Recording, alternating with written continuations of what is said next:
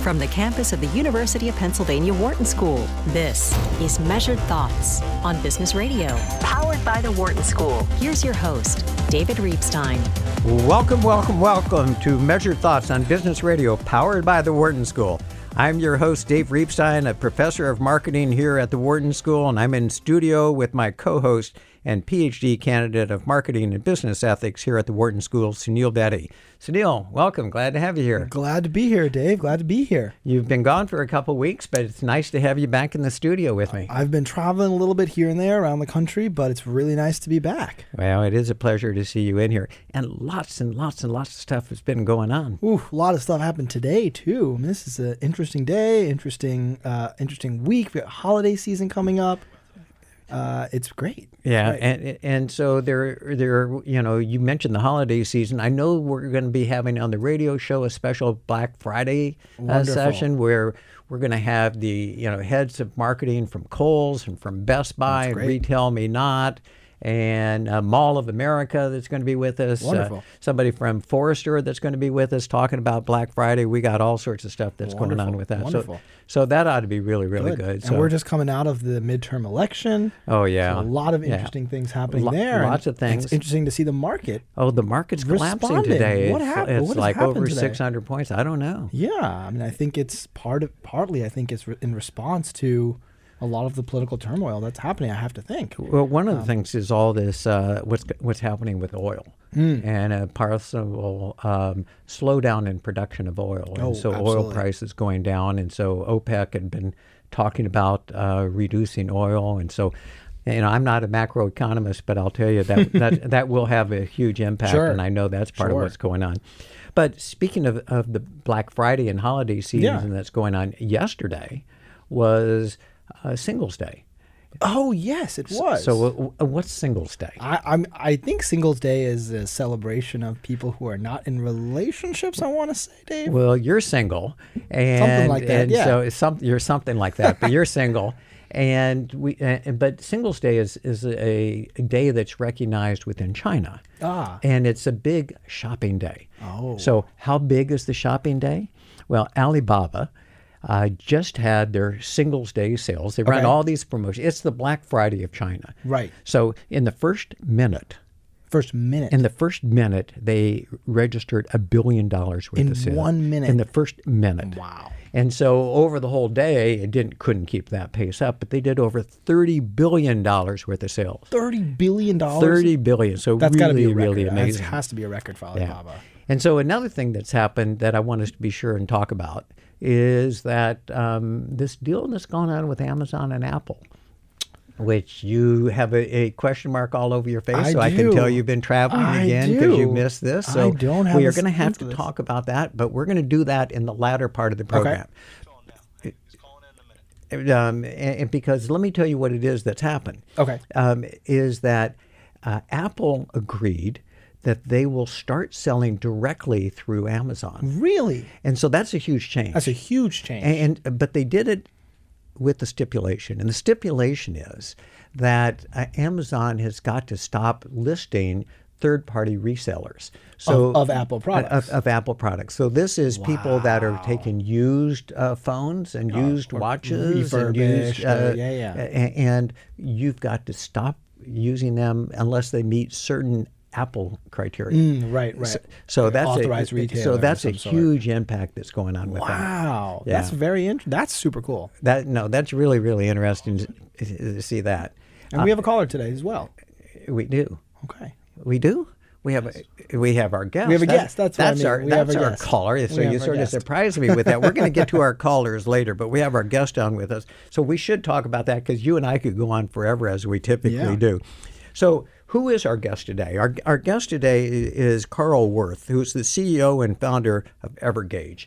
He's going to be with us in the first half of the program. Then, in the second uh, half of the program, we're going to open the lines up to talk about anything related to marketing, um, branding, marketing measurement. We'll do all of that. We are going to go back and talk a little bit more about the Amazon Apple deal, for sure. which I think is huge. Maybe talk a little bit about Black Friday. I got a whole bunch of topics I'd like for us to be Great. talking about. So glad to have you in the program to uh, for us to talk about. If you want to give us a call, you can call us at 1 844 Wharton. That's 1 844 942 7866. And you can email us at businessradio at SiriusXM.com. You can even follow us on Twitter at biz, that's B I Z Radio 132. But without further ado, let's talk to Karl Wirth, who's the CEO and founder of Evergage. And he's also the author of an award winning book, One to One Personalization in the Age of Machine Learning. So, Karl, welcome. Glad to have you with us. Thanks, Dave. Great to be here. So, uh, tell us a little bit about your background and what you were doing before you ever started Ever, Evergage. Evergage. Yeah, sure. I've been a long term product and marketing executive at Boston area software companies. So, I've alternated between startups and, and big companies. I started out at a dot com, then went to RSA Security, then to a smaller company, Centillion, that got bought by Microsoft, and then to Red Hat, which got recently bought by IBM. Wow. And then how, what sort of led you to start Evergage? And then go ahead and tell us what Evergage is all about. Sure. So while I was at Red Hat, I was working together with my co-founder, who's now Evergage's CTO, on a, a bunch of big trends that were happening at the time. This was about eight, nine years ago. So cloud computing, big data, machine learning, some real-time technologies. And we felt like those four trends, each on their own, could have been a big enough trend to start a company around. But if you multiplied them together, we, we thought it was really significant. So we actually started with a technical trend, not with a business problem, which I think is fairly unusual as you're starting a company.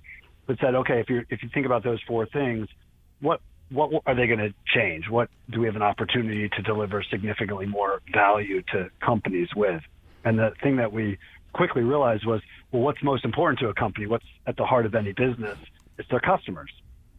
Companies have struggled to understand their prospects and customers in a digital world with the volume of data, um, with the ability to relate to them. So we said, well, let's apply cloud computing, big data, machine learning in real time to that problem. And we went out and looked at what others were doing there and felt like the leaders in the, in the space, the leading companies you think of in this area, Adobe, Salesforce, were really quite behind. So we quit our jobs and I started consulting to um, to pay the bills. I got some angel money and started building Evergage. And uh, Evergage is is is doing what? Doing the personalization? That's right. Yeah. So we are a personalization and customer data platform, meaning we take deep behavioral data, so what people are doing on on websites and mobile apps and email, combine that together with all the other things you might know about them from business, apply machine learning to it, and then use that to personalize. So um, change their experience, change your engagement with them, so it's relevant to them as a person. And were businesses with, were businesses okay. asking you for this, or is this something that you thought you recognized the opportunity and you had to educate the businesses of this? Well, when we started, we were not in that space, so we it was a recognize the opportunity side. But uh, as we left our jobs, that was the case. But very quickly, as we were starting on the idea and, and prototyping it out, we were talking to companies who were very thirsty for something like that. So, um, what kind of businesses are you really targeting? It's quite broad. Classically, when you think of personalization, you might think of product recommendations, you know, for retailers. And we do that kind of thing. We work with folks like Walmart Mexico and Academy Sports.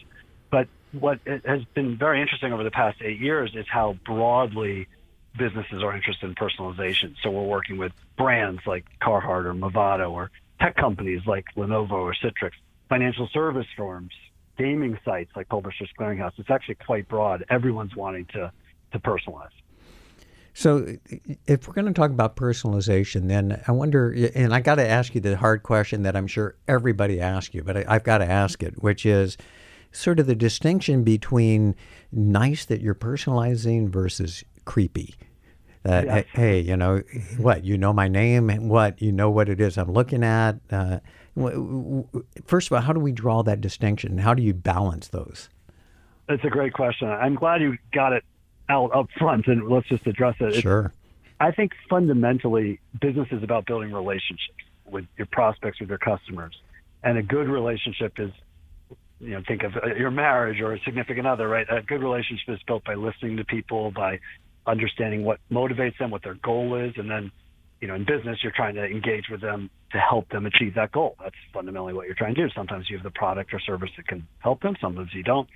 Um, and so that that is what we're trying to do in personalization. And so if you, I always make that analogy to a human relationship. You know, in a in a in a store, a good store clerk is watching you, not bugging you, but if you look confused, coming over to help. If if they see you pick up a blue shirt and hold it over you for a while and um, drape it, you know, come to you and saying, okay, you know, I, I see you're looking for that one. We have some others like it, right? That's helpful. Um, similarly, in, in any any situation, we know what a helpful human relationship is, and we just apply those same principles to um, digital interactions, and you're in, in a good shape. If you're looking to use people's data to manipulate them, to bother them when they don't want to be bothered, that's unhelpful. But if you're looking to use your understanding of them, you're building a real relationship to help and serve them, then that is helpful and people appreciate it. So I, I, believe that's really, really helpful. And so I'm a big, big advocate of all that personalization. But I know there are some people that find it's a little bit creepy. So um, I'll give you an example, a specific example. Earlier today, I was uh, looking at flights to San Diego and trying to see about booking a flight to San Diego. I didn't have time to complete that, so I dropped off and went and did some of my other work. Suddenly, I started getting emails about interested in a flight to San Diego. And it was, you know, not just random, they were picking San Diego. Is that the type of customization or personalization you're talking about? Well, I have a question. Was that from the company that you had been searching for, you know, like the, the travel agency, or was that some other companies or other uh, folks? Yeah, I'll be specific. It was from American Airlines. And so I had, okay, been, so, I had been on American yeah. Airlines, and American Airlines suddenly sent that to me. Uh, but I've also experienced it when I've gone on Expedia, and suddenly, you know, I get bombarded with, you know, interested in a flight too, and that came from Expedia, but then it also came from hotels and where it is I was looking for.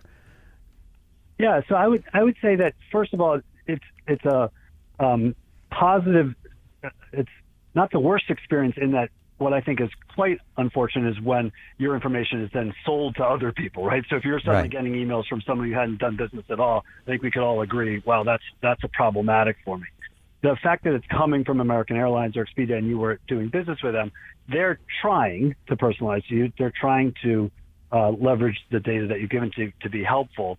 Um, so I can't fault them for that. But I would say that the fact that it ultimately felt unhelpful to you automatically implies that it was not done well. And I would even argue, was it actually personalization? So, okay, they know that you were looking for San Diego and send, they're sending you an email about San Diego. I guess that's personalized. But was it actually adding value to you? Was it was it saying to you something like, "Hey, the prices have really dropped because they know that you were on the price page and then you left"? That might actually start getting helpful. But if it's just bugging you to do something that you didn't feel like doing, that's you know beyond helpful to just annoying. That's how I would characterize it. One thing I think that will help us think through this through this issue of personalization is is how granular, uh, at least do you guys at Evergage, Evergage, how granular do you do you define the consumer? Is the consumer, you know, uh, is it Dave who is a male, who's a marketing professor, who's looking for this, who has this income level, or is it just you know somebody in Philadelphia who is looking for a flight? So how do you think about you know when you say personalization, how personal is it really getting? It, it, with our solution, it's configurable by our client, whether they want to do things at the segment level or the, you know, so groups of people or the, we call it one to one or the personal level. Um, but generally, we do do things at the personal level as an individual. So we'd be building up a profile of Dave. And the reason is because you are, you know, you mentioned a few things. You're in Philadelphia, you know, you're a, a male, et cetera. That's awfully broad. And so if I'm going to be changing a website experience or sending an email or or the like um, to you based off of that, it's not going to be that helpful. And then we're not going to have that good a relationship, even if now I was relating to you as a male from Philadelphia instead of sure. Dave, who's a professor at Wharton. You know, we have a very different kinds of kind of conversation. So we believe that by getting down to that individual level, um, you can have a much, much more relevant interaction and build a better relationship. So then, I, I think it is. Uh, it, again, I think it's fairly useful when you're doing that. I think it's very, very useful when you're doing that. And there is the, sort of this balance. So what have been some of your best examples, and how has it had an impact on uh, uh on sort of conversion? Sure. So let me start with an example on a website because I think that's maybe the easiest for us to think about, which is with one of our clients, Lenovo. And they shared this at our recent personalization summit, some of their experiences. So you think about Lenovo, they offer a wide variety of products, but let's talk about um, core you know, computers. Um, and they have many different segments, but let's talk about two that um, that they were thinking about. So a student versus a gamer. You know, again, you might be uh, a 22 year old in Philadelphia, or you know, let's say in Boston where I am, and you're, um, you know, are you a student or are you uh, looking for computing for student purposes or for as a as a hardcore gamer? Um, prior to, to Evergage, those two groups of people would come to the same homepage, right? They'd see all the some top selling products, maybe, you know, sort of a banner because it's coming up on holidays and something about holidays, et cetera. And, you know, they would have to hunt and peck to try to find what was most relevant to them. With Evergage, um, the gamer sees a gaming aligned banner, you know, with, with talking about um, you know, the use of Lenovo for gaming, gaming related content about the speed of video processing, accessories like headsets, and even products that are personalized to that particular person based off of maybe what they bought before sure. or what they've shown interest in. Whereas the student sees, you know, student aligned stuff there as well. So really different experiences for a gamer and student. It even goes further. So suppose the gamer clicks on you know a particular computer, um, that when they look at that um, product page for that uh, computer, they Evergage will show them the tech specs at the top because our algorithms have figured out that uh, gamers generally want to read the tech specs first, whereas the student who clicks generally wants to read the um, reviews, and so they'll see the reviews first. So quite personalized throughout that flow of what what we're talking to them about, what we're showing, and how their experience goes. So for Lenovo, how did that change their sales? Did uh, were they able to sort of measure that? Boy, when we started doing this level of personalization, we ended up seeing you know a, a, jump. Uh, I noticed uh, on your website, for example, you had Rue La La, um, who's been run by a former uh, student and TA of mine, and it said uh, revenue uh, went up by fifteen percent. Well, let's take the Lenovo example you just mentioned. Um, can you share with us, did it have an impact on their revenue and their ability to convert customers? Yes, absolutely. And, and we feel like with this kind of thing, because again, we're mostly working in digital, you should always be measuring, always be testing this absolutely, kind of thing. Absolutely. As you shared with the Rue La La example, and generally we see clients increasing, they can increase their overall revenue 10, 15%. I'm not at liberty to give Lenovo's overall impact for this, but they had particular campaigns like the ones that, that I described that increased uh, conversion and revenue from those campaigns, from those targeted groups by more than 50% by talking with to them with that kind of relevance. More than 50%? Yeah, for that segment, you know, for that, right, for those gamers, right. for those students. But that's yeah. incredible. That's amazing. It is, yeah. So, but, but, think about it. Like, I come to this generic computer company, or I come to this company that caters to to me. It's it's that kind of a difference. Wow, I, I love it. That that's a pretty powerful statement. Uh, so, with that statement, let me remind our audience you're listening to Measure Thoughts on Sirius XM 132 Business Radio, powered by the Wharton School. And we're currently speaking with Karl uh, Wirth, and apparently he is Worth a lot because he's got a company that he founded and is now the CEO of called Evergage. And he's the author of the award winning book, One to One Personalization in the Age of Machine Learning. And you can give us a call at 1 844 Wharton. That's 1 844 942 7866. Karl, tell us a little bit about your book and what it is, are the major takeaways from your book. Sure. So we felt like this is a growing space. It's it's something that everyone is interested in. When I go and talk to a CMO or VP of marketing or and CIO, they want to personalize, but there are a wide variety of understanding of how of what it means, how it works, um, the, the, details of it, how they could make it happen for their business. So we wanted to, to write a book to enable um, people to get smarter about it, particularly the machine learning aspect of it. I think people are pretty familiar with targeting segments of people, but how do you actually leverage machine learning to do this and how do you do it as a business person, not, you know, as a, as a data scientist. And so that's the main focus of the book is a lot, laying out the history of, of personalization and then getting into what's happening now with machine learning, how can organizations benefit from. Yeah, machine learning, I think, has added a lot, and, and certainly in the ability to process tons of data uh, that are out there without any question about it. You know, for any of our listeners that are out there and are running a small business, uh, or actually any size business, you might be interested in trying to find out how it is that personalization process works and how Evergage can actually help you in that process. So please do give us a call at 1 844 Wharton. That's 1 844 942 7866. So let me let me continue with uh, with this, if I could, uh, Karl, which is um, you talked about doing this sort of uh, online for a website. Is this also being applied uh, with mobile apps as well, and um, and with emails? Yes, that's a really important point. If you're talking about ultimately what personalization is is building a relationship by understanding people and treating them as individuals they don't really care that your business is um, you know, switching channels from now that you're talking to them in a website versus an email versus mobile app. They're just thinking, oh, I'm doing business with Lenovo. I'm doing business with with um, whichever company it is. And so, um, really essential to keep that conversation going across channels.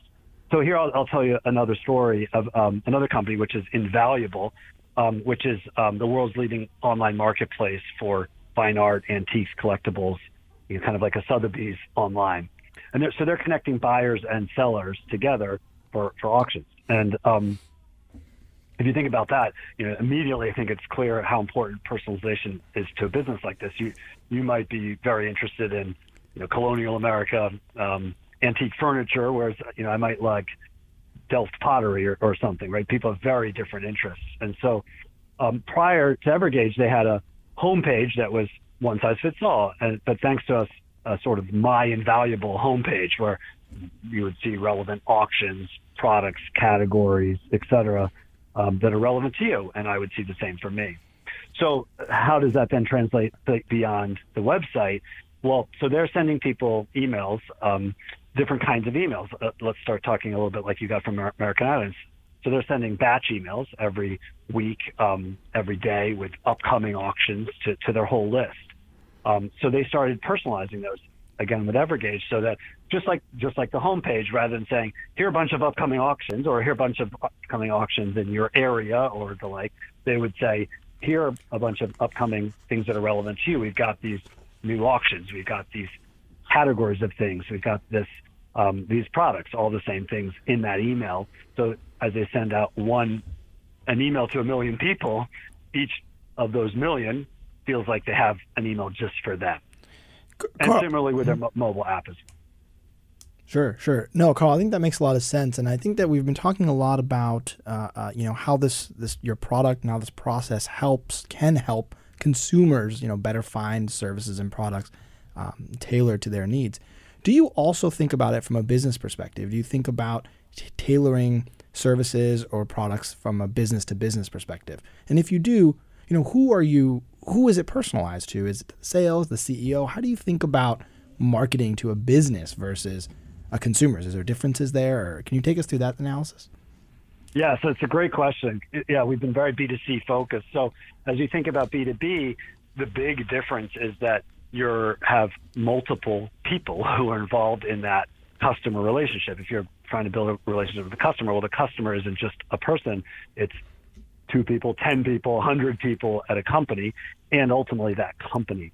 And so you need to be building up that understanding, which is that first part of building a relationship, at that customer level as well as at the uh, people level.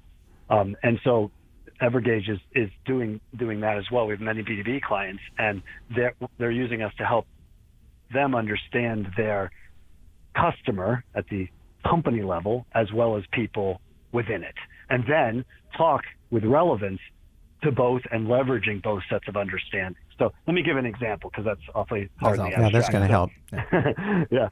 So um, Citrix is a customer of ours. Um, and so they sell a wide variety of products and services.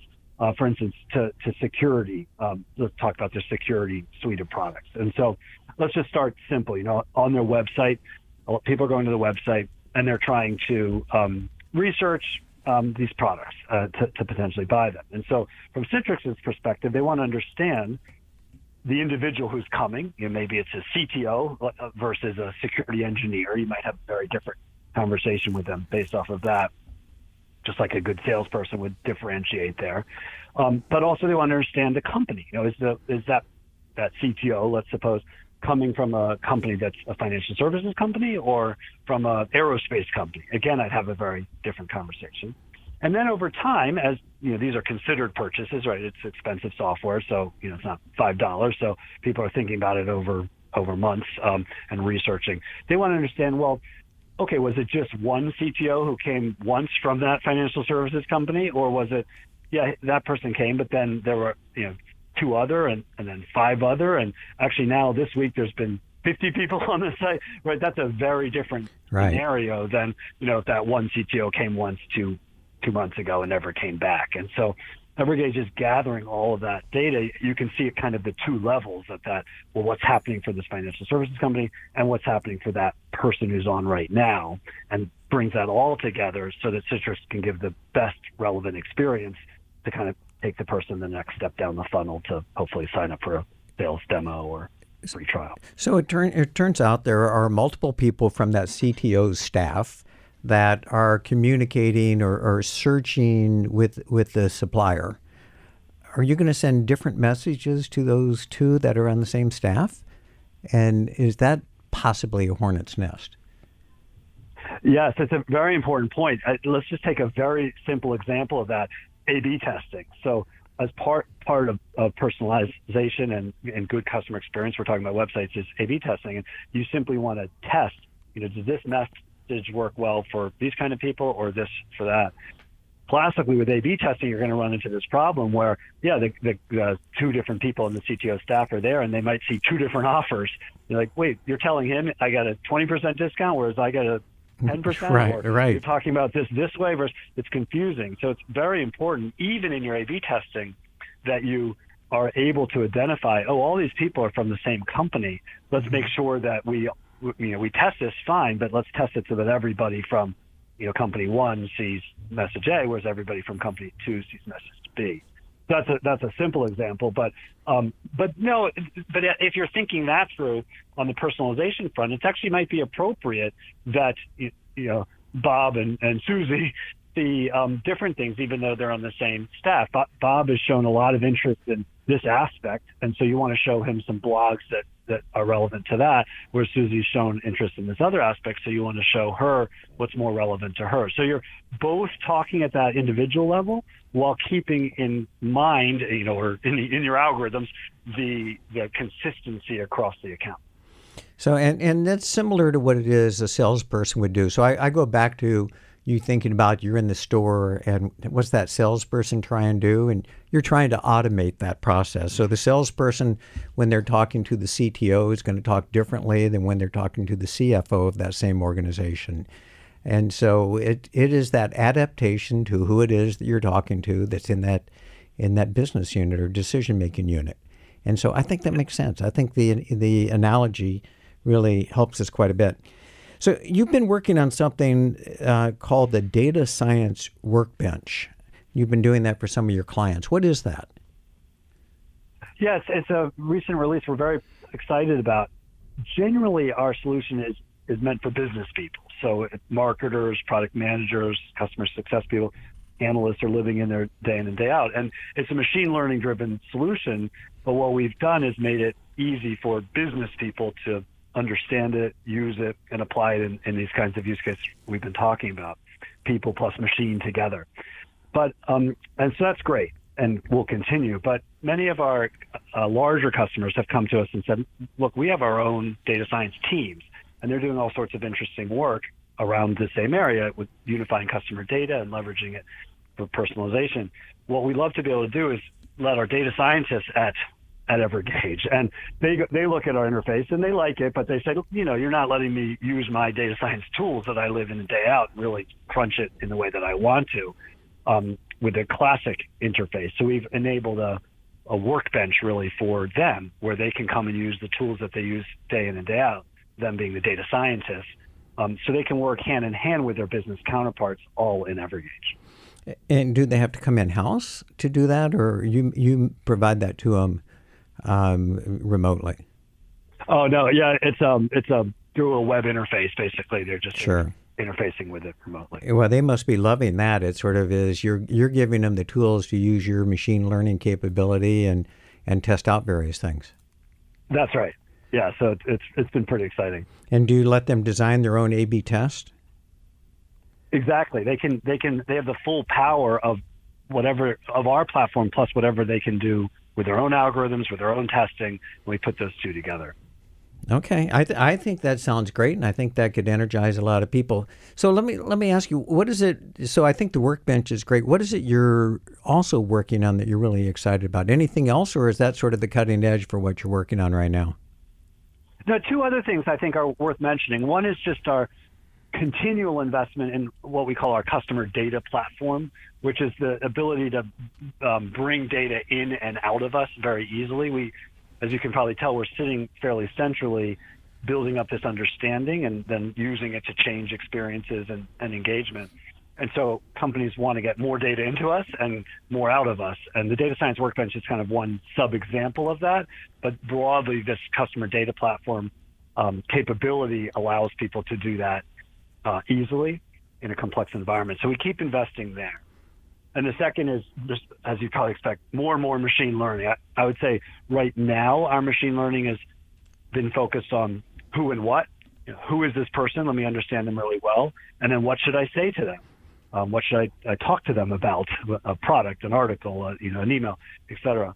What we're working on is how and when. So how should I best engage with them? Should I should I send them an email now? Should I, you know, and when? You know, is this the right time? Should I SMS them, or should I just shut up? you know, maybe in the case of some of the emails you got today, you know, sometimes less is more. Would it be better to wait until I have something more valuable to say, um, and then talk then? So that that's a big area of focus for. Yeah, making making that decision is a tough one. I think it's a really important one. I think my last question that I have for you is I'm I'm going to ask you to put your your futuristic hat on. And I'm, I'm real curious if I look five, ten years out, how's this whole space going to change? Where are we going to be? That's a good question. With all the caveats of who can see the future, here, here's what I, I, think. So I'll say a negative view and a positive view. The, okay. the negative view is I, I think we'll I think we will look back in a sense and kind of laugh at the state of the art today, the way we might laugh at an AOL dial dial up from from the right. early internet. No, no fault to them; they were innovating, but it looks kind of silly now. And I, I think we'll look back and laugh and say, really, people sent out a million you know, one email to this, a million people, the same email, you know, they had websites where it was just left to the visitor to hunt and peck. So I think there'll be that. It will be such a common experience that your experience, your the engagements you get from companies are personalized that will kind of laugh if they weren't. Um, I also, and on the, on the, that's starting on the positive side. The other thing on the positive side is I think we'll see a virtuous cycle happening where I, I already see it with a lot of the companies we work with. The, the, those who get um, good at this will will grow more rapidly than those who don't. And in the sense of, I'm building a relationship with you. I'm leveraging your data. You give me a little bit. You see what I do with it. I do a good job at, at it. I personalize your experience in a helpful way.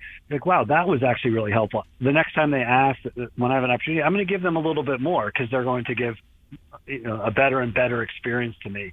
And as that happens, certain companies will know more and more about you, be able to give you better and better experiences. You'll trust them more and more. Whereas those who are caught in the downward cycle on the other side will will get trapped in a way that they won't be able to get out of it. And we'll see that, you know, we've been talking about the customer centricity, the customer at the center of everything.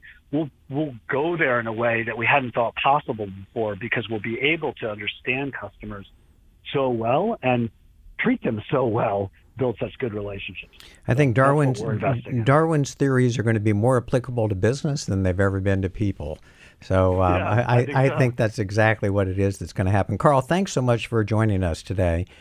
Um, please do stay with us, uh, everyone. We're, we're going to need to take a short break, but when we come back, we'll take your calls on anything marketing, branding, and metrics in the last 15, 20 minutes of the show.